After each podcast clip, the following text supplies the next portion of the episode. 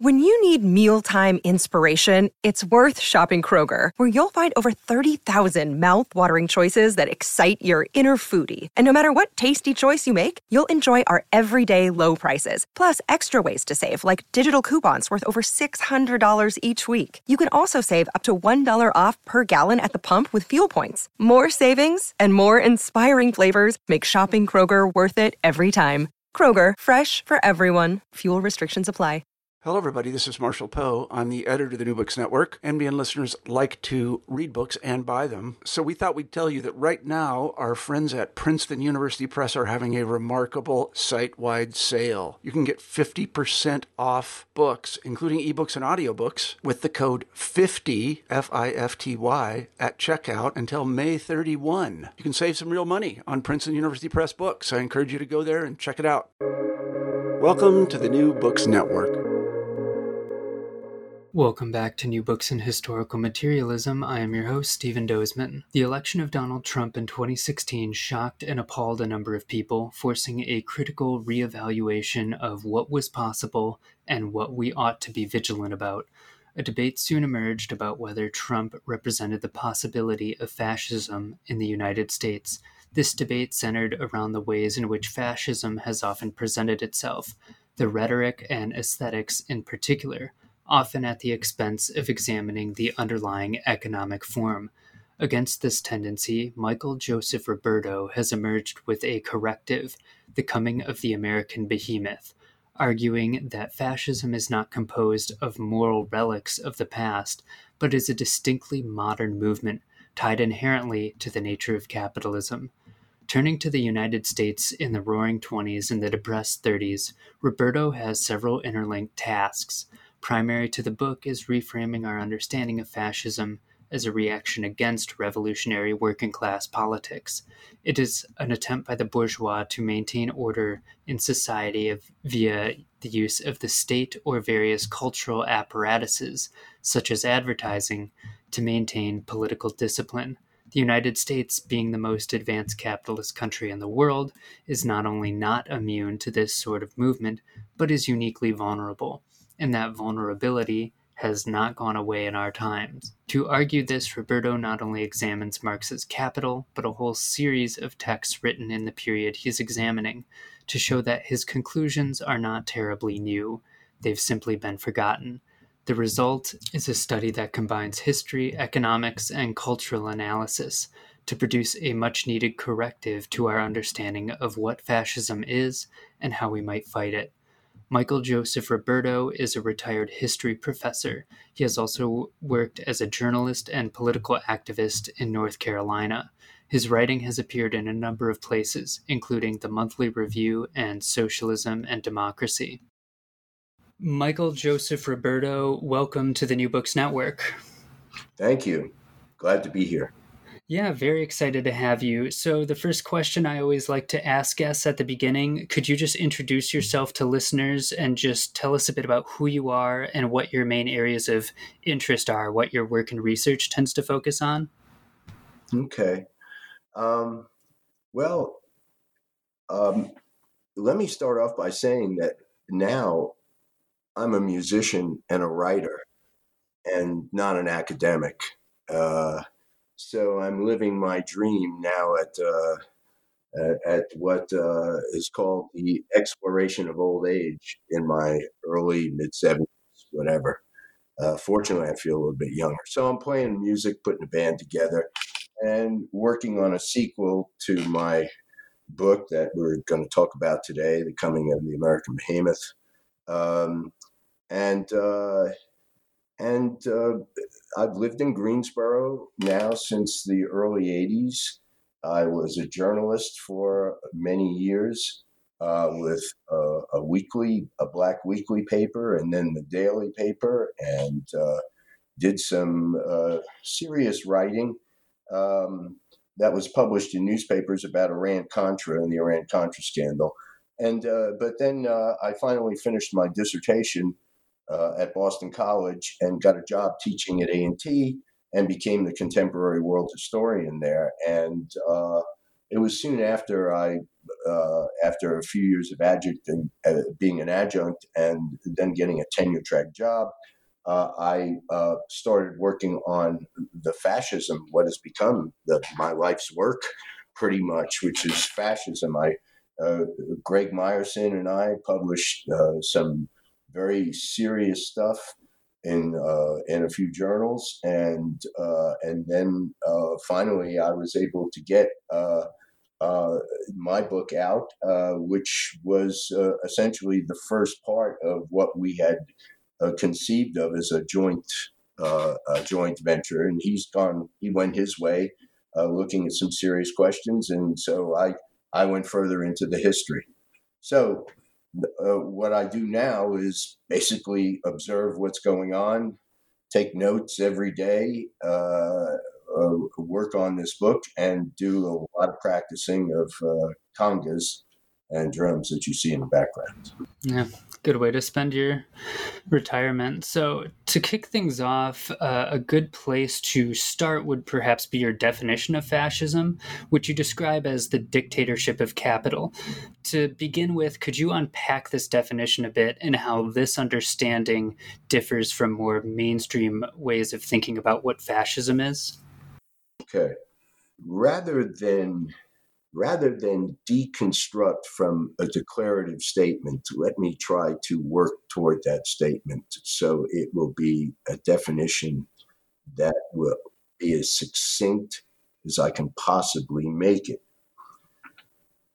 To begin, any attempt to define fascism has to be historical and it has to be understood from the standpoint of political economy. Therefore, we cannot discuss fascism without talking about capitalism, as Max Horkheimer had written uh, in 1939. So, fascism then historically must be understood as unique to the contemporary world, unique to the contemporary global experience, and therefore a part of that epoch in history that we call late capitalism. That said, everything that my predecessors, who I believe were sound Marxists, despite their ideological um, inclinations or imperatives at the time, in the 1930s all agreed that fascism is the rule of capital itself and in the case of Germany, the most ruthless and terrorist form of monopoly finance capitalism. Now, surprisingly enough, what I discovered was a discourse that reinforced that definition. And when writing my book, I put out, not as clearly as I should, what my predecessors had said and then try to suggest that it was even deeper than that, I am now prepared to say that, in my view, fascism is the end game of monopoly finance capitalism. Historically, fascism is the end of finance capital because fascism is the dictatorship of the regime of capital over all aspects of our life. And I started to get at this in my book when, in the beginning, I took Marcuse's construct of terrorist and non terrorist processes.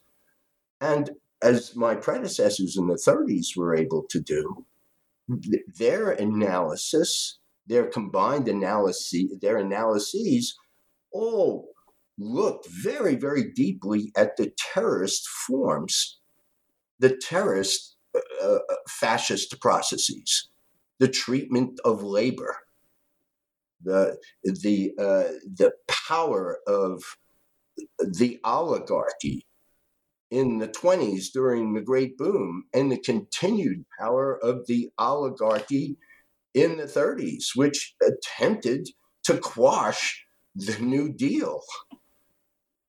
and didn't succeed, though the New Deal did not succeed on its own, which is a question that I'm sure will come up in our discussion. So today, when I think about defining fascism, I have to think about it dynamically. It's not a fixed definition. Therefore, it's a working definition. But as a working definition, I take into consideration where I am in the moment and how I understand fascism in the moment, and then connect the past and the work that I've done to this moment, and then look at the vantage, and then try to, as a Marxist, understand the vantage point of the future from the standpoint of both the past and the and the ties that we got here. And so, on that basis, I define fascism as the end game of the regime of capital and its form in in our lifetime in this world is is now for us the American behemoth, the monster, as Marx said in Capital, wrote in Capital, the monster that is fruitful and multiplies. Capital moving across a, a, a, a plane, a level plane, and devouring everything. But at the same time, our alienation is such that we are thrust into this devouring process without recognizing that this devourment could not go on unless we allowed it to, which means to be anti fascist, which means being anti capitalist, which means struggling against the regime of capital in whatever ways we can. And I think that's what a Marxist, a work, a Marxist definition of fascism is. So, while recovering this lost episode of history, your book focuses on the years 1920 up to 1940. Uh, you spend a lot of time also trying to recover and reconstruct a lost dialogue on fascism by citing texts written in the 1920s and 30s about fascism. I'm wondering if you could say maybe an introductory remark on these sources, your method or approach, and what you're hoping to show us by relying so heavily on these sources. Well, as, as some historians have told me, if they're not necessarily sympathetic to the argument, the the the recovery of these forgotten voices was in many ways serendipitous. I when Greg Meyerson and I started to work on the book um, as the historian, and the person who is interested in the historical roots, I, I started to become more aware of some of the basic sources that discuss the Depression from a Marxist standpoint. But it was the discovery of a couple of key works. Like, for example, George Seldes, a great anti fascist, not a Marxist, but a, a, journalist with a conscience, a, a, radical guy who knew, who almost got killed on one of Mussolini's trains, you know, when he went to Italy. I mean, he wrote, he published a book in 1940 called Facts on Fascism. And it was Seldes who said, as a liberal, who said, we're focused in the 30s we focused too much on the small fry fascisti the silver shirts and all these uh, all these people who came up and uh, presented uh, some idea of a movement or whatever. And they're nothing because fascism in america doesn't look like italian fascism. It doesn't look like german fascism. It looks utterly american. And big business is the source of fascist dictatorship in America. And then I started to look at his bibliography, and that's how I came, that's how I started to find some of these works. And I asked it. And as I found them, since I had not been trained as an American historian, I had to read a whole lot of US history yeah, I mean, all the basic stuff and the good secondary stuff on the 20s and the 30s, like reading reading for a field uh, to do a PhD. And I did that in order to make sense out of what they were saying about fascism and how they had ignored all of these works that I kept fleshing out. And even after the book was published, I found two or three books that I wish I had found before I had published the book. Anyway, among them were the were the greatest, some of the greatest thinkers in the 30s. Lewis Corey, who was who had a past in the Communist Party who was once named Louis Fraina. He was one of the founding members of the communist movement and, and the Communist Party in this country. And he got into trouble with the party, got framed, and then he came back as, as Lewis Corey. And in 1934, he wrote a book called The Decline of Cap, the, the, the um, uh, uh, American Capitalism in Decline and Decay. Okay uh, oh, I'm sorry, the decline of American capitalism.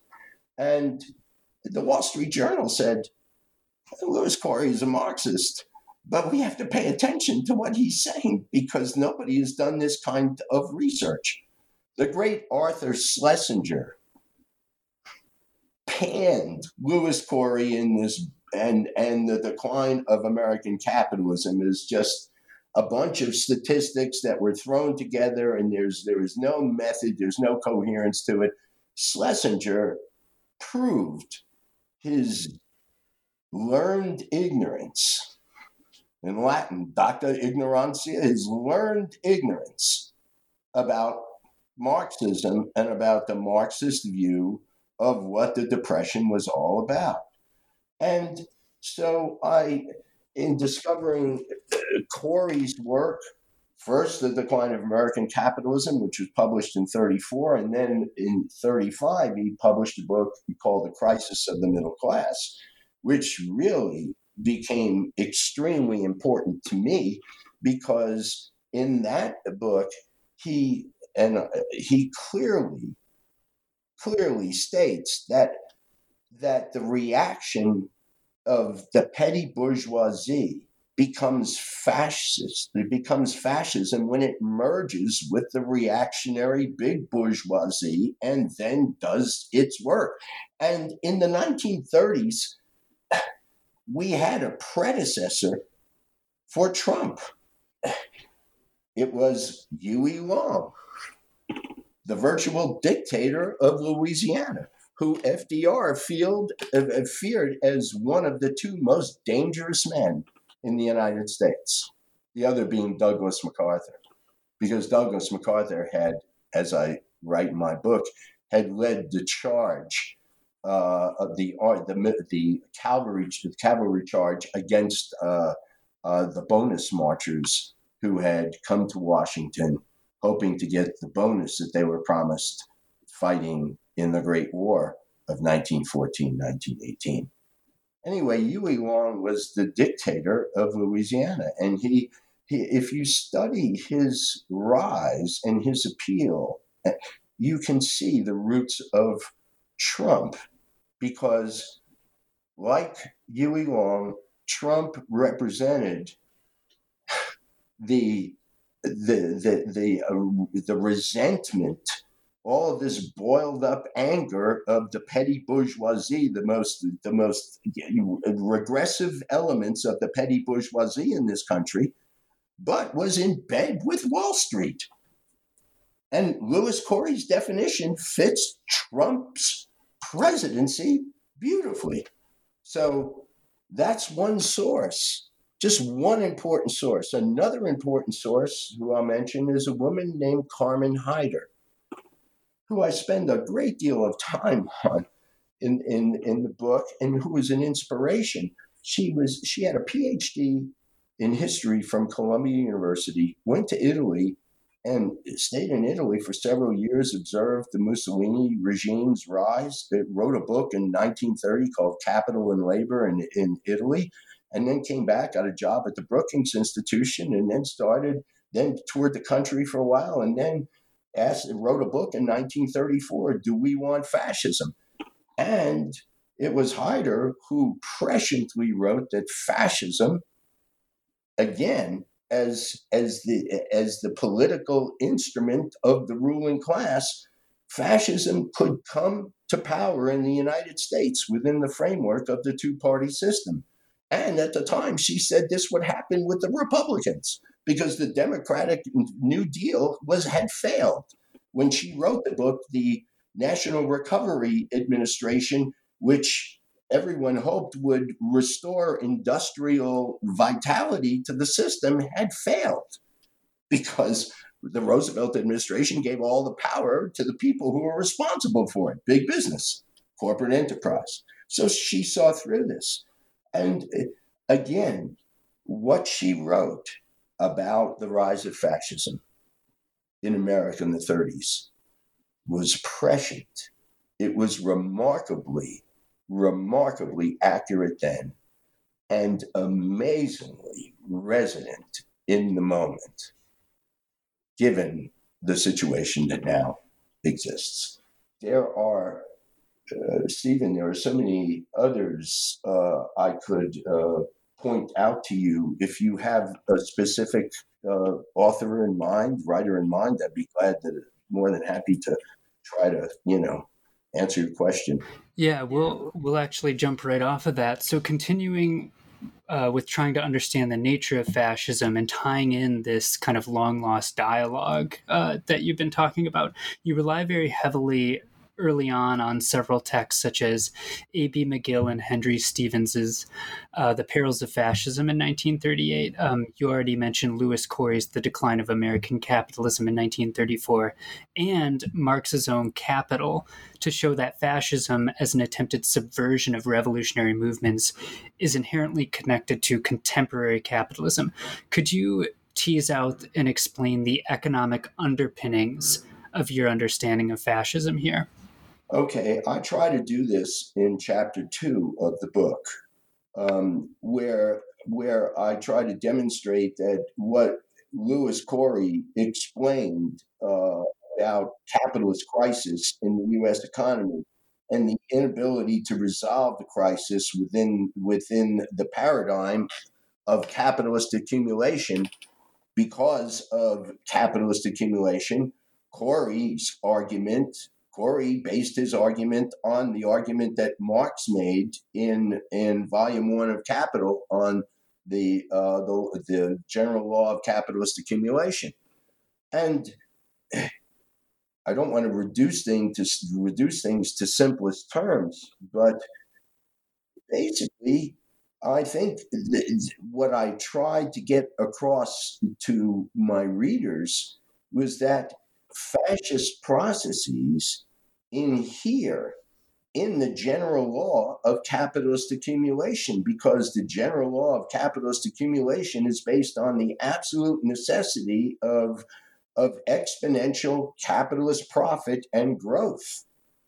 But as Marx also showed in that chapter, within the paradigm of capitalist growth is all is also the progress uh, the the, the, the paradox of increasing misery within a rising sea of plenty.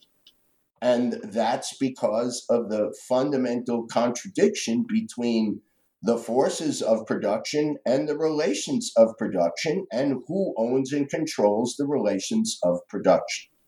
So, the paradox of capitalist progress in the 20s and 30s meant that in the great boom of the 20s, the, an unprecedented explosion of capitalist growth, all of the imperatives, imperatives connected to the, the general law of capitalist accumulation, meaning growth and profit for the few at the expense of the many, were, were proceeding until the falling rate of profit, as Corey saw it, busted open the whole economy in 1929. And that has to do with the fact that the economy, the growth in the economy had already become stagnant. I mean, Corey's book lays this out beautifully. profits declined in the boom itself, and profit became more speculative. And this is the and until until everybody got wise that that whatever the product was supposedly worth, it was not worth on paper, and you have a crisis uh, that uh, that then makes all of the imperatives of profit even greater because now you now you've got to in order to maintain profit levels you have to slash production. And so the roosevelt's national recovery administration was based on the idea that we're going to restore production by limiting by destroying whatever we have that already exists so what they killed how many six million piglets and and burned corn uh, cornfields and wheat fields and everything just to it, this is what Schumpeter called creative destruction. The impulse of creative destruction in capitalism is what takes us to fascism. And I'm really amazed that there aren't more people, particularly Marxists, saying this. This is the kind of discourse we need. And not one person can be right about everything. I learned that as an historian. There are no definitive works. There are works that are building blocks. And then there are also works that try to tear down what we're building. And that's that that is happening to a certain extent. These forgotten voices were forgotten deliberately, and they were not forgotten deliberately by conservative historians. It was liberal historiography that is responsible for this. Why? Because of the, the of anti-communism, because of, the fear of Marxist analysis. Now we live in a time when the Marxists can't even get get it right amongst themselves we continue to define fascism now as an extension of culture and politics, and now it's also extended to identity. It gets us further and further away from understanding that fascism is a functional property of monopoly finance capitalism, especially and comes and manifests itself concretely brutally in times of crisis. And the crisis can become a crisis of class rule if not resolved, which is what happened in Germany. And it can happen here. Yeah, we'll come back to that forgottenness uh, element later. You talk about it near the end of the book. But to get into the history a bit, you start with Warren Harding, who you argue set the political and economic agenda for much of the 1920s. This was an awkward spot to be in due to the social tensions of the post war economy, but you argue Harding was able to navigate it quite well. Could you unpack his presidency a bit and how he set the national agenda for the years to come in terms of economic and foreign policy? It's it's it's kind of interesting unpacking Warren Harding's presidency. Warren Harding was a small time uh, uh, um, newspaperman. I mean, he was big in his city, uh, and where he he was a guy who was a backslapper. Everybody liked him, and he managed to get nominated you know, as a result of backdoor dealing. He and the reason for that was he was considered the least harmless Republican to be in the White House, given the fact that there was this struggle between the old hardliners led by Henry Cabot Lodge and these new, these new, uh, more market-oriented uh, folks who got themselves appointed to various cabinet positions. Um, all this happened because Harding was somebody who could, in his in his um, first speech to the, the Congress in April, uh, in his first year in office, he said we need to put more business in government and less government in business. And that was that's basically Warren Harding was the perfect non strong man who, for the two and a half years that he was the president, allowed um, his various governmental agencies to become clearinghouses for Wall Street. And I go over this in my book. I mean, I, I you know, I talk about uh, the various uh, cabinet appointments and who they are. Um, and uh, it's it's clear that Harding's presidency, as benign as it was, was instrumental to the boom.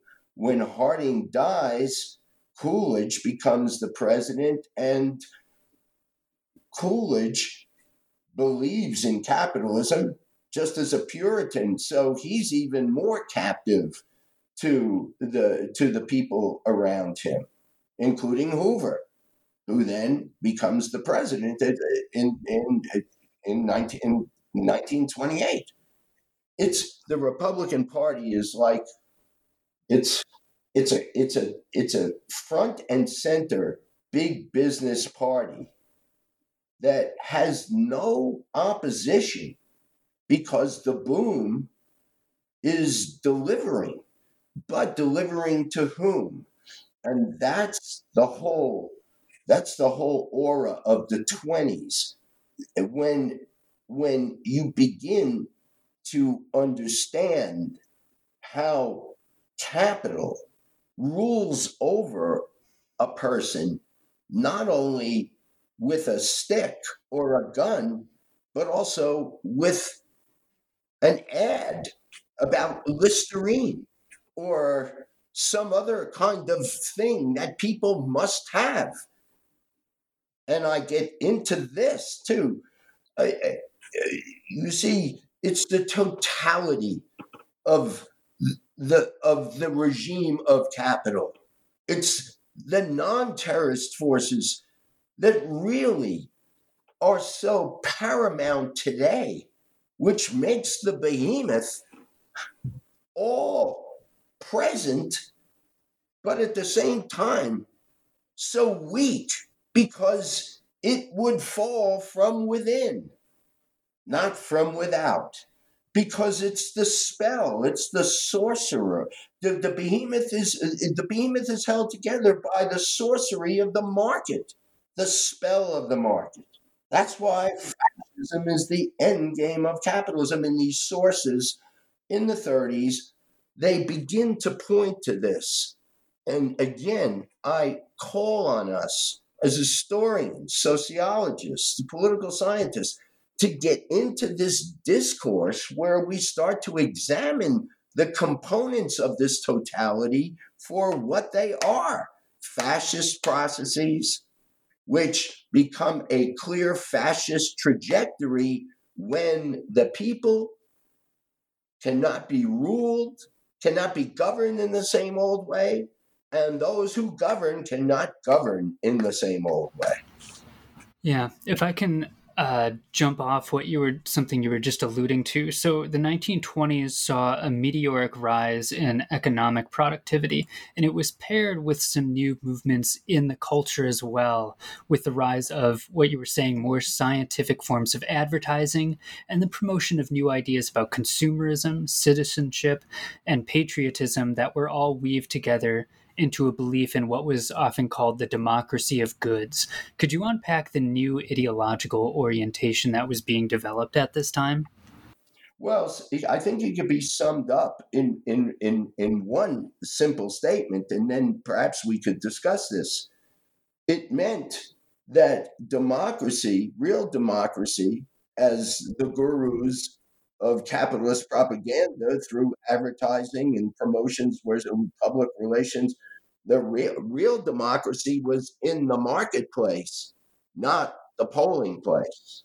And so consumerism replaces citizenship, which is extremely bourgeois, especially petty bourgeois, then and now then and now. It is a complete dismissal of citizenship because people are not interested in politics. Why? Because there's something better to be interested in. Like what? Well, uh, oh, yeah, I know. You see that new car? Wow, yeah. Wow, did you see that new Audi? Man, you know, this has, this connects with a recent book that was put out. Uh, I can't remember the, the author's name. I have it back in my library. It's called The 9.9%. Are you familiar with the work? The title rings a bell. Nine, yeah, it's, it's the 9.9 is something. And basically, it's about it's about that part of America that is fundamentally the upper strata of the, the petty bourgeoisie and their complete selfishness. Their complete, their, their, their, their, individualism is, is such that everything in life is privatized.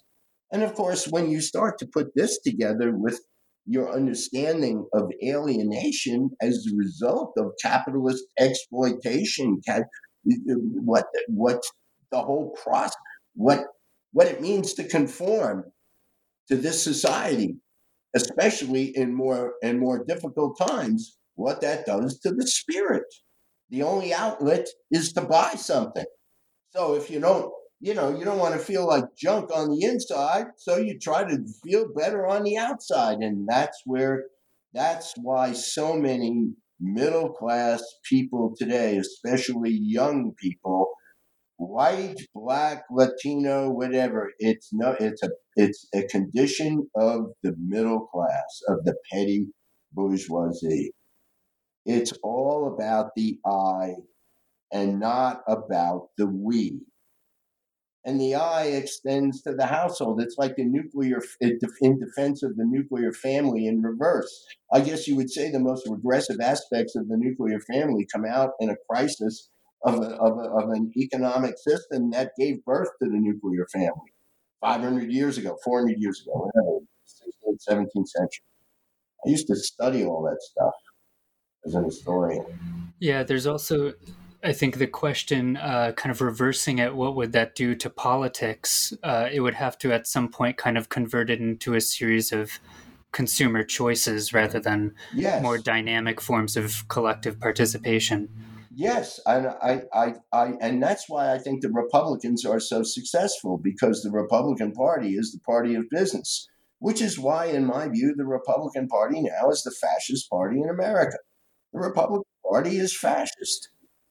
Be why? Because it, it fills all of the criteria that uh, that I understand what fascism is from my research. Now, some people whose works I I used Nancy MacLean's book on the Second Klan, and sh- uh, the value of her book was that she showed that in the, in between 1920 and 1925, based on all the case studies in various cities, the Klan was solidly middle class. This idea of the Klan being poor white is nonsense. So draw a line between the reaction of the middle class in the 1920s and the reaction of the middle class now.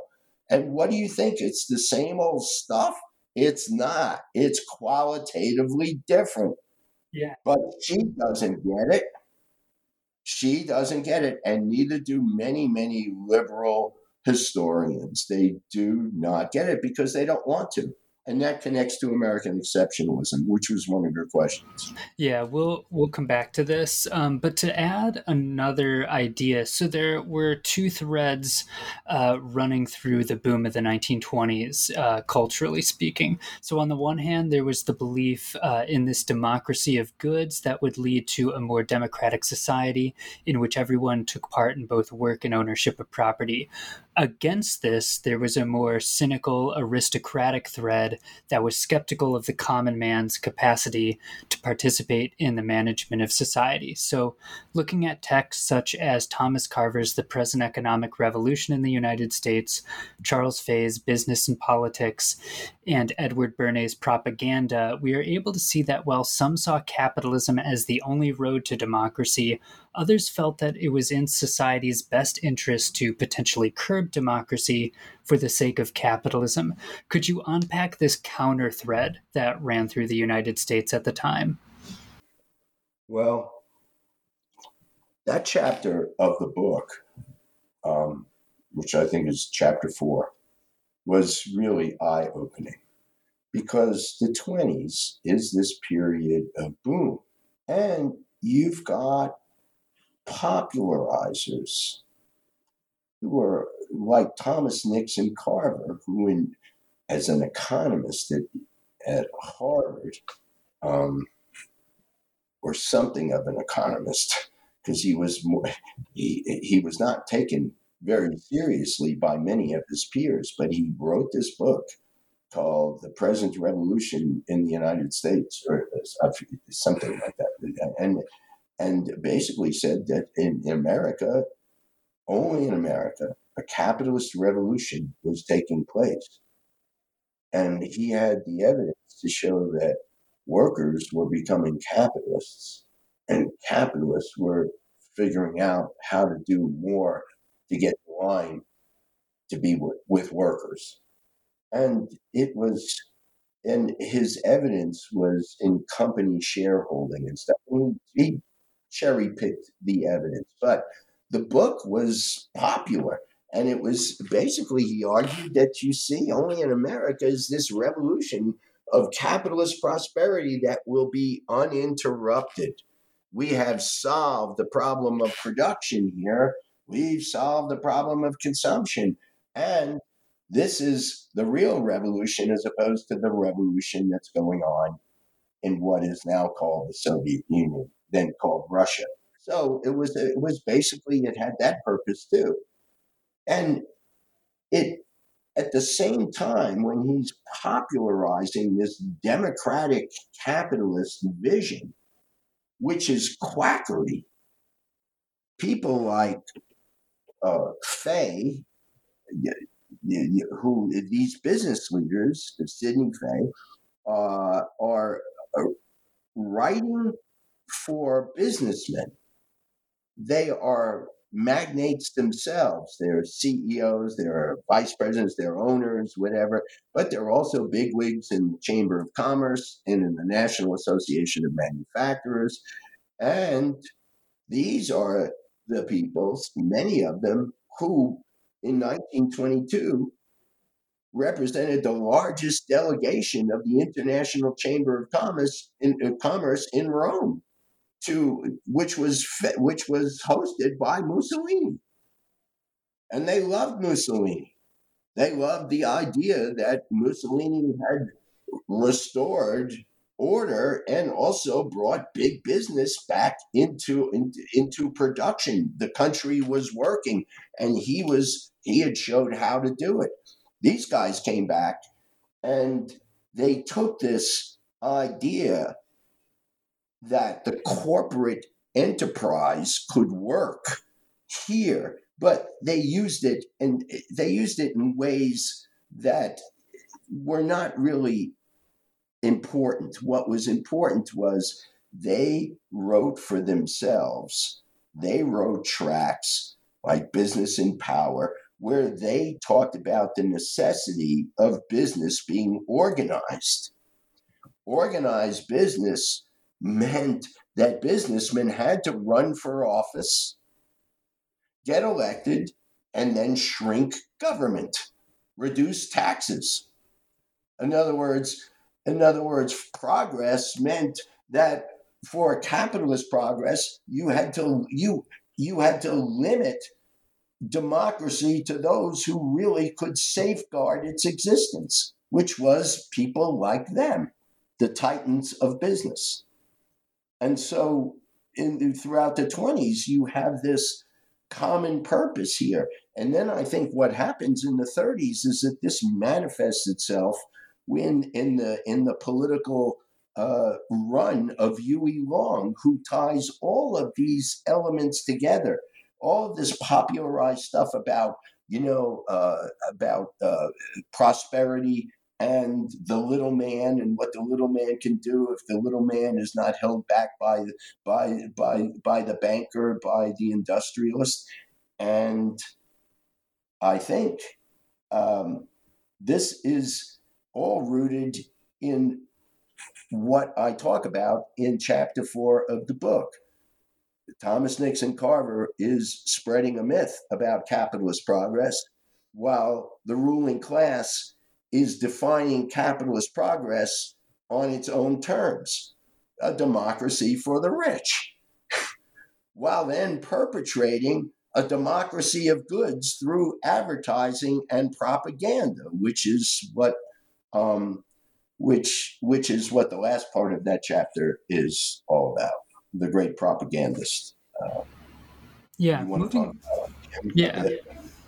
Uh, moving along, so while the 1920s boomed on, many in the lower and middle classes were still struggling to keep up economically. The middle classes developed many more reactionary orientations, including one in the form of a big recruitment boom for the Klan, predominantly composed, as you were saying earlier, of small businessmen, salesmen, and clerks. You argue that part of the Klan's recruiting success at this time was its ability to tap into both economic resentment and the entrepreneurial attitudes that had been cultivated. Could you speak to how this intersection of ideas led to these new forms of middle class reaction? Well, I mean, it's a marketing enterprise operating in a city or a community. It, it, it involved everyone everyone in the community. So the ministers were involved, and and and everyone had to have. Uh, everyone had to have the garments. Everyone had to have uh, one thing or another that made him a Klansman, and it it, it became.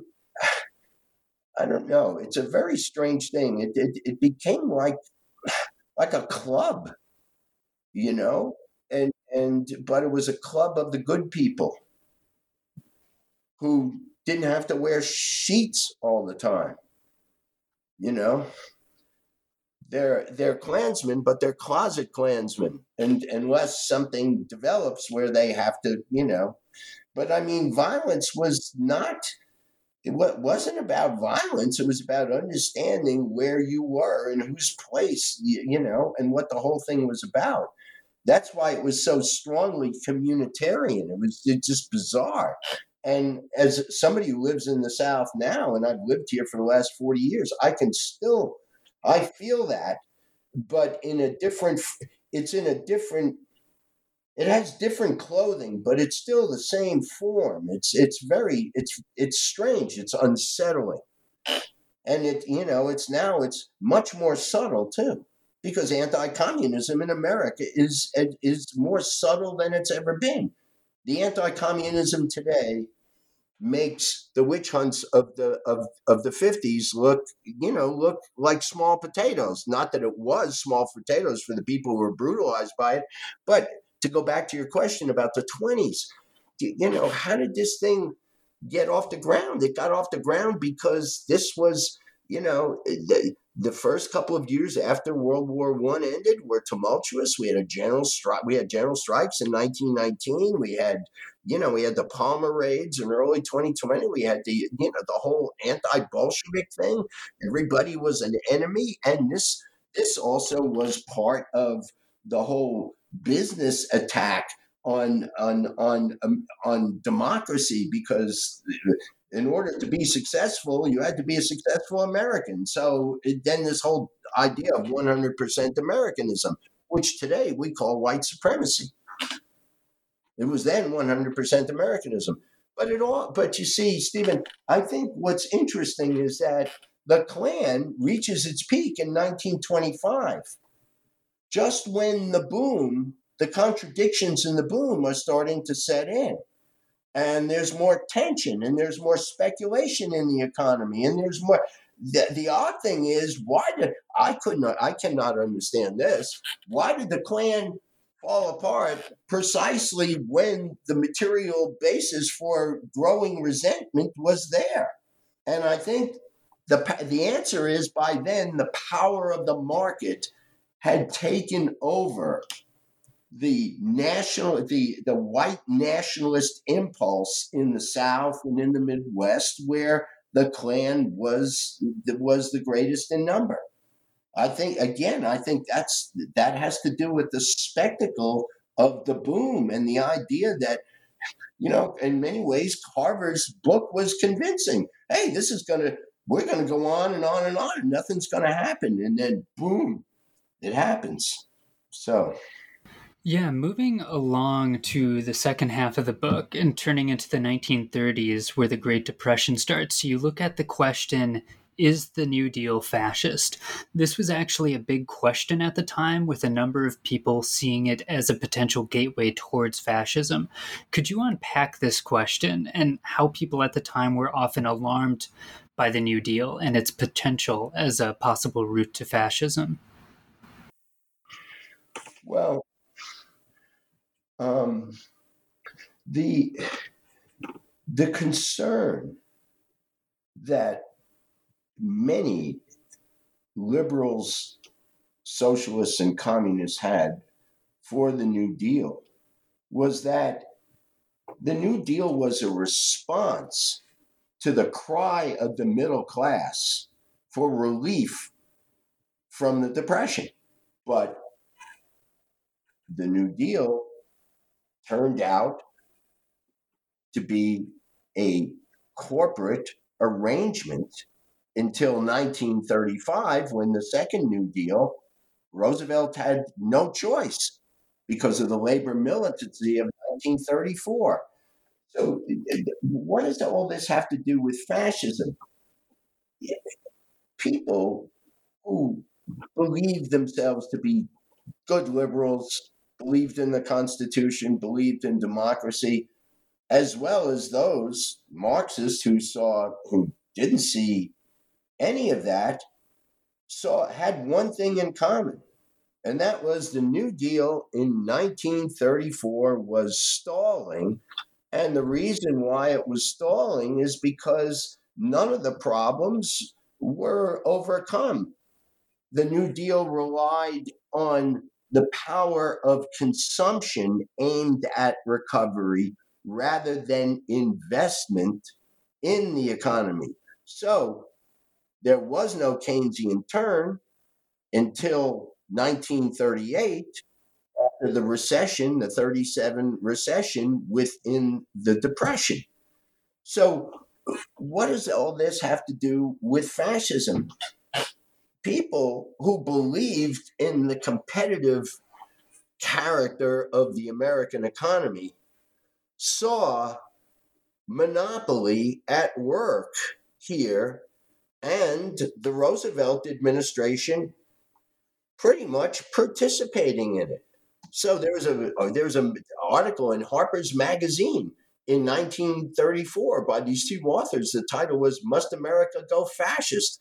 And their response was, we had already gone uh, toward fascism economically because the New Deal represented the corporate, the corporatism of, of, of Italian fascism, this so-called arrangement between uh, capital and labor, which was no arrangement at all. It was a farce. So, so was the, the NRA was a farce. So, what is this here? What is this thing? Then the communists started to theorize that it was a transition to fascism. But you see, there were Americans who had already defined fascism in 1933, like Mauritz Hallgren in his in his book called Seeds of, Re- of Revolt. He said fascism is the rule of big business. So you see, there was already this there was already this sense that that America actually to get out of the depression when Roosevelt got got elected. People like Walter Lippmann were encouraging uh, Roosevelt to create a, a, an extraordinary council and suspend the Constitution. There were people in Congress calling for uh, for um, uh, we need fascism like Mussolini's Italy. And that's what the New Deal essentially became and was ultimately saved as a result of another greater capitalist crisis and another greater global war, another imperialist war. And so we we wind up we wind up corralling fascist this we wind up corralling this these fascist processes that are already giving more and more power to to the ruling class under the auspices of state capitalism. And then we wind up going and fighting fascism elsewhere. And therefore historically putting off what is now before us. Now this is serious stuff and I, I, I mean, this is very, we don't have enough people understanding fascism from the standpoint of history and Marxist political economy. I don't know why. Maybe it's because there's no movement in this country that would produce the kinds of the kind of brilliant leadership that Carmen Haider said was necessary in 1934 to stop the march toward fascism that she saw. All of these questions, Stephen, are tied. Uh, you know, the amazing thing about your questions is that they were they were all interconnected. They were beautifully constructed, and they're all interconnected. And all I can do is uh, just try to piece together everything that I could possibly do in the short time that we have together in order to make a, a simple plea. Read the book and then ask yourself how is it that what is discussed, however well, however succinctly, however poorly, whatever is discussed in this book, is not in some way central to what we're looking at now instead of what we are saying and writing about fascism. I have one guy in particular who I've, you know, he's been writing books and he's, you know, he just published something a couple of weeks ago on uh, Counterpunch, the, you know, the cruelty of fascism. It's good analysis, but it's not what we need because he uh, this particular writer never goes to the central question of capital itself and the regime of capital. And all one has to do is read Mészáros's uh, the, the challenge and burden of historical time and the chapter on the regime of capital. And then read and then uh, read um, uh, uh, um, what was his name? Uh, guy Ernst the necessity, uh, not the necessity. Um, the enemy of nature. Who wrote the enemy of nature? I'm not sure. You know, uh, a leftist, prominent leftist who, I mean, who. I'm embarrassed now. I can't remember the man's name. I'd have to go into my library and, and and pull up the book. But I mean, it's in the enemy of nature what's discussed is the force field of capital itself. It's an extension. In other words, we understand fascism from the standpoint of eco fascism. Eco fascism. Fascism is the dictatorship of capital over man and nature, the enemy of nature. It's the end of capitalism or it's the end of us.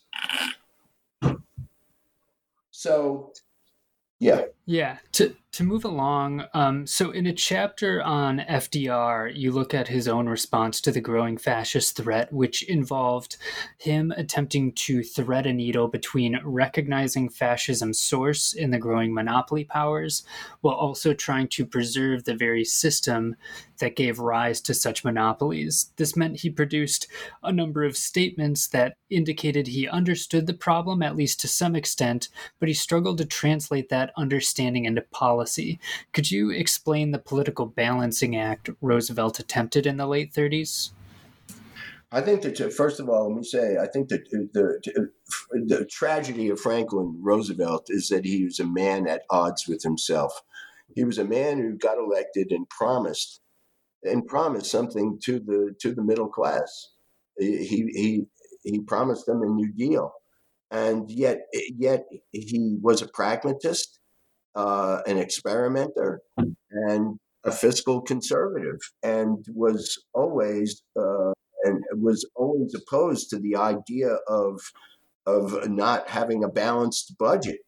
Um, but but he was leaning more and more toward an understanding of the enemy of American democracy, which he encountered in the in the the American Liberty League.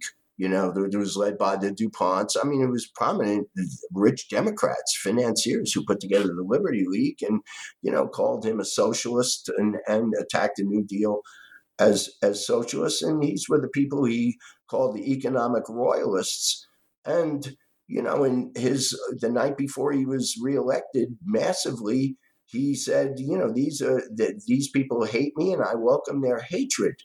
But then because he feared going too far with government debt, um, despite the fact that people were talking about him in uh, that we needed what we needed was a compensatory economy. In other words the the government would would make up for the shortfalls of whatever happened in the market as a result of uh, you know the, the the rule of big business.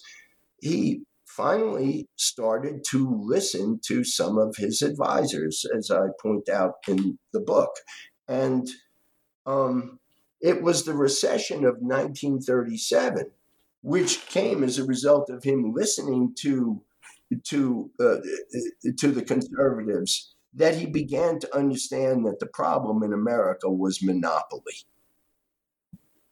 And so in 1938, he calls upon Congress to investigate the growing power of monopoly in this country. And what's created is a remarkable thing called the Temporary National Economic Committee, which I think is one of the most, which is something that should be studied by every every student of contemporary American history for what it says about what where the U.S economy was at the time, how it got there, and the problem of monopoly, and calls for decentralization after the war was over.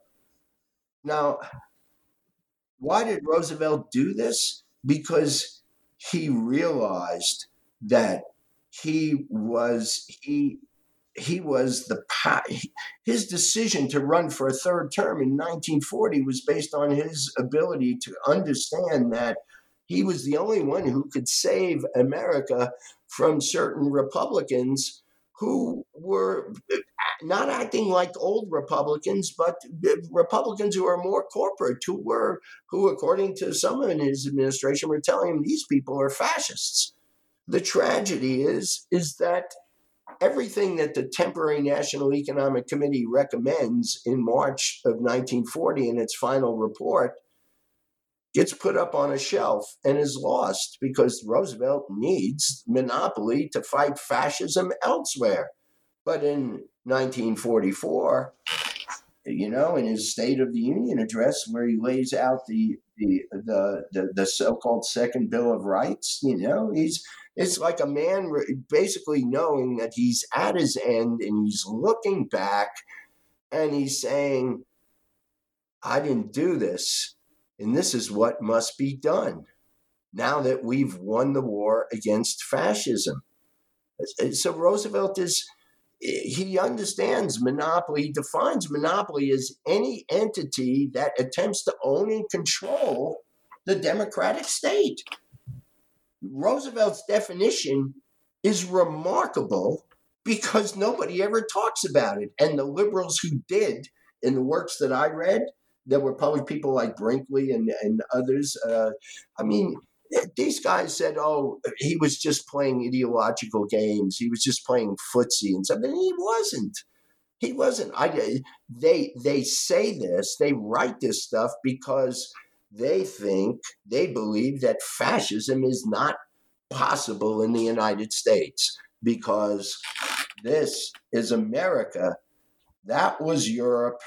And the, the, the idea of American exceptionalism within liberal historiography was so powerful that it destroyed all of these voices whose books were basically thrown into the trash heap of history. Un, and and and unjustly. I mean, from the standpoint of the historian, there's a whole credible discourse here. It's beyond me. It's beyond this discussion. We're at the precipice. When are we going to try to come to terms with the things that make us feel uncomfortable? And I think that's why academic Marxists have been picked off one by one in, in the academy over the past 20 years. Yeah, picking up some another part of that dialogue that you've been trying to recover.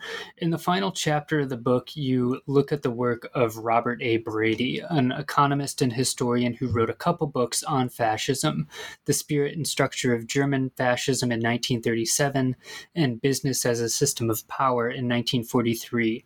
While Brady was not a Marxist, his commitment to democracy brought him in parallel with some of the Marxist writers you've already discussed, although he focused more heavily on the silent ways in which business leaders expressed fascism, particularly at the ideological level, with certain ideas about social structures and class hierarchy. Could you tell us what did Brady find here? Well, what Brady Brady saw this first in the structure and, and the and uh, the whole app, the apparatus of German fascism and the role that uh, trade associations played in the synchronization of of of uh, capitalist relations. In other words, how to how to draw how to make connections between business enterprise and the public while at the same time consciously building business into what Brady called a system of power in its own right. And this is how Brady saw the business system as essentially fascist, because in his book, Business as a System of Power, he he looked at trade associations and business practices in three fascist countries Uh, in uh, and in three uh, democratic countries, and basically saw the same processes uh, at work, all aimed at all aimed at, in all six cases. Trade associations were were were designed to promote the necessities of the market to the public and strengthening the idea of social of a, so, a strong social foundation on the basis of these relations. And it gave incredible power. Uh, for example, um, the National Association of Manufacturers in the first New Deal in the NR in the National Recovery Administration, it was NAM that NAM people who worked out all the, the, the, codes and the deals between the various capitalists and capital labor. They they knew what they were doing.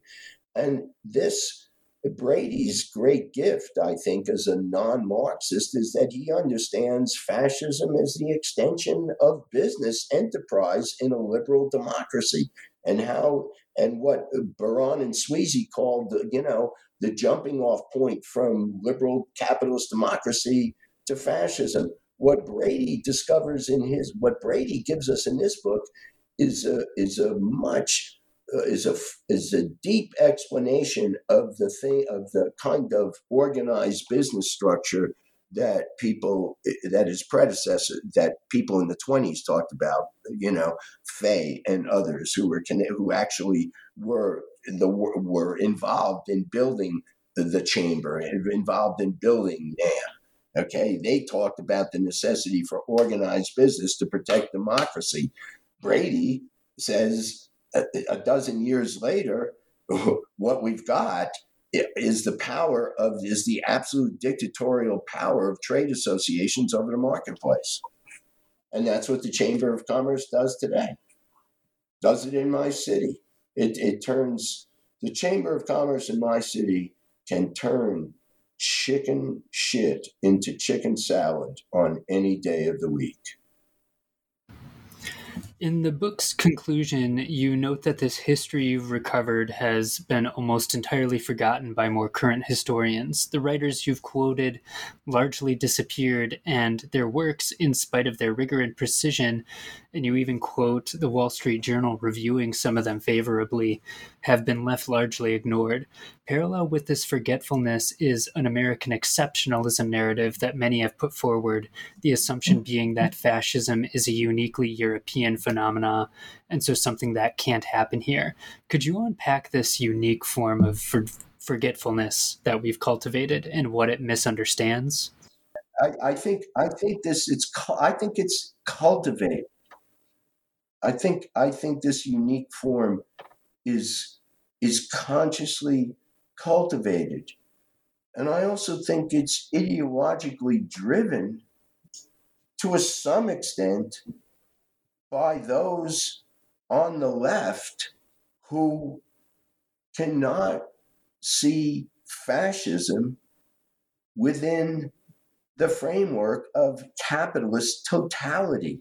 And so we get various authors whose views on fascism are utterly acceptable in the mainstream press, who talk about fascist lies, fascist politics, fascist characteristics, but fascism is discussed politically, culturally, and from the standpoint of identity, but not class. And, uh, you know, within this capitalist totality, it is class that that that that that is connected to all other contradictions within the totality. It is central to all the contradictions. And if fascism is the end game of monopoly, finance, capitalist rule over all of us, what in hell are we doing when we don't talk about fascism as, as a function of capitalist enterprise, as the product of capitalist imperatives, as the result of the spell of the marketplace over all of us, which numbs us. All that's solid melts into air. But we, we, we feel powerless. And that's, that's fascism is alienation. And that we are not getting at that because when we do, then we get into these uh, arguments. Oh, well, that sounds like Wilhelm Reich. That sounds like you know Lang. That sounds like all these people. No, it sounds it sounds very real. If fascism is the end game of finance capital, is the end game of the ultimate abstraction of money, what is the ultimate form of alienation? It's alienation under fascism. It's complete alienation, but it's but at the same time, it's not understood because it's it's it's the fabric of society, and none of us are immune from this stuff. None of us. I mean, you can take what I say for whatever it's worth, and you can say, "Oh well, this guy thinks he really knows everything about everything." Not true by any means I am not immune from any of this stuff. We are all walking through this. But the question is there is a stream of history, as Marx once wrote.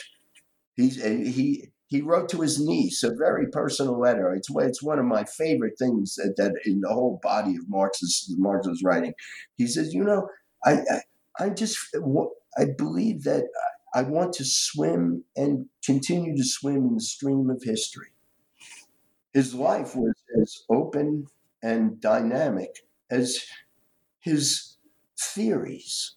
The Marxist concept of progress is.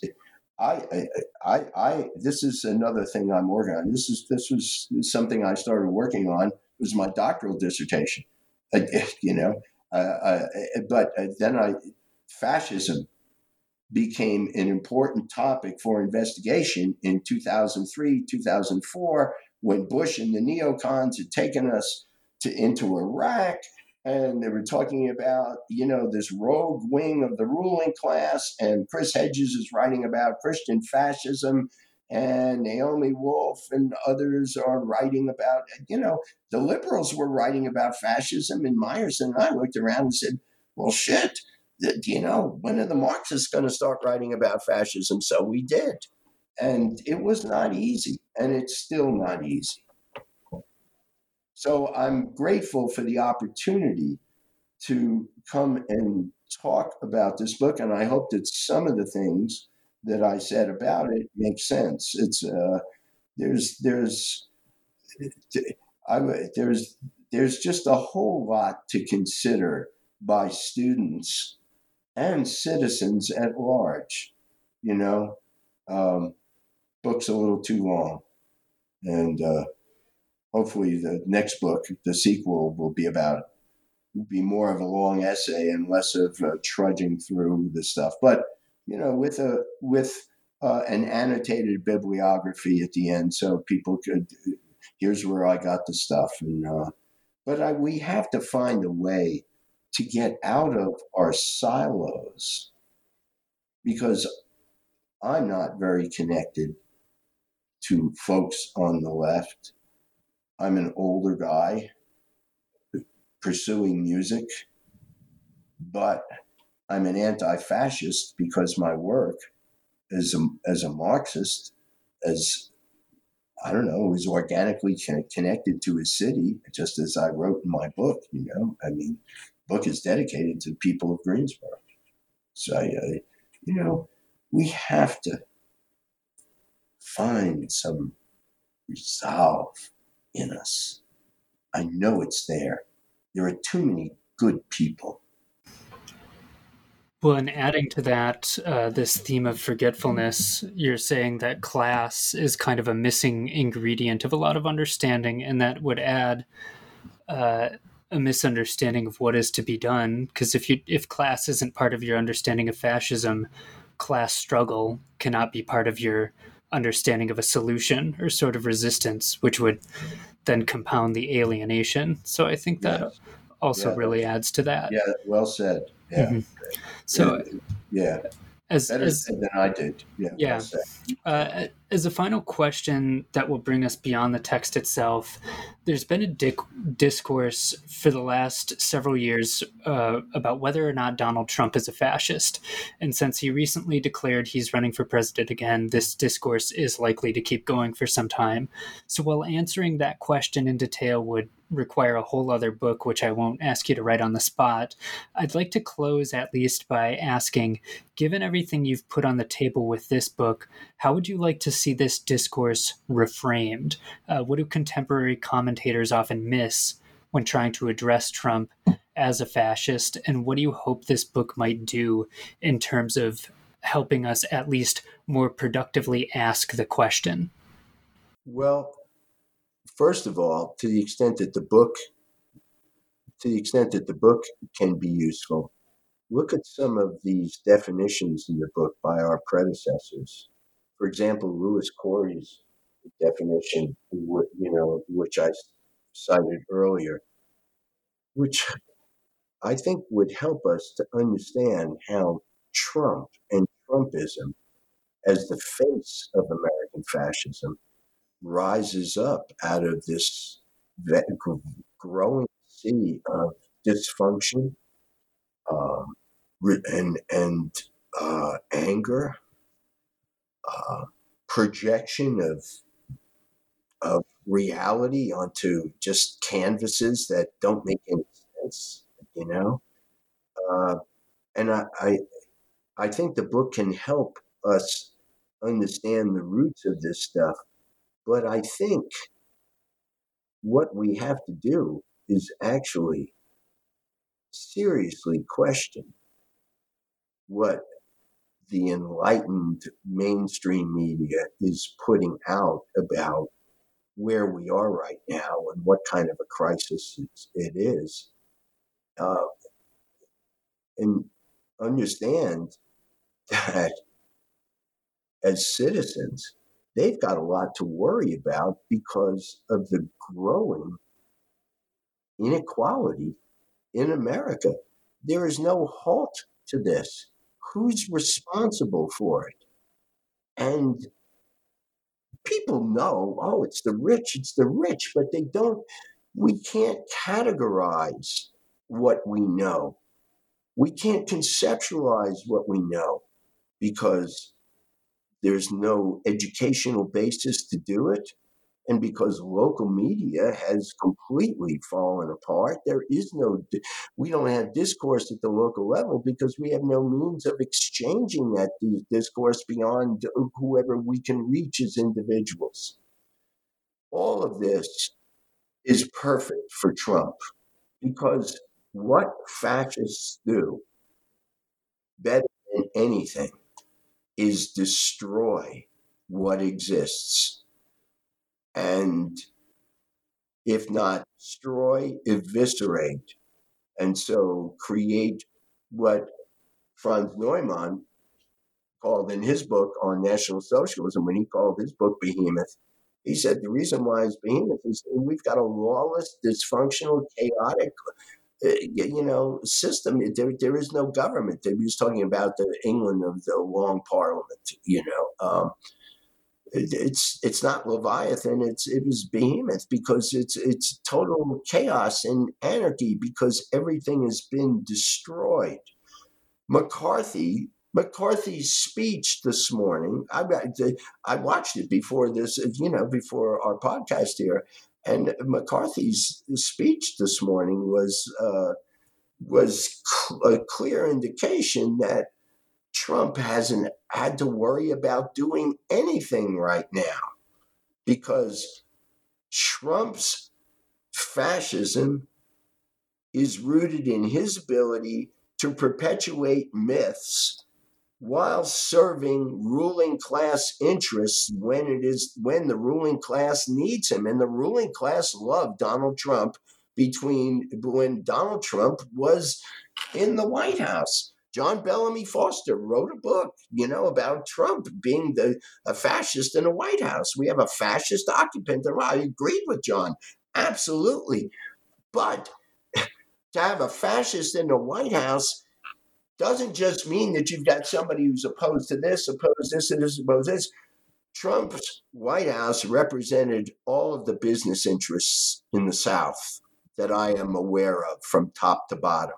It's about Trumpism and it's about the business system and it's about the extent to which capital itself will become more reactionary, particularly in this coming year when the forecasts are are you know to say the least really unnerving.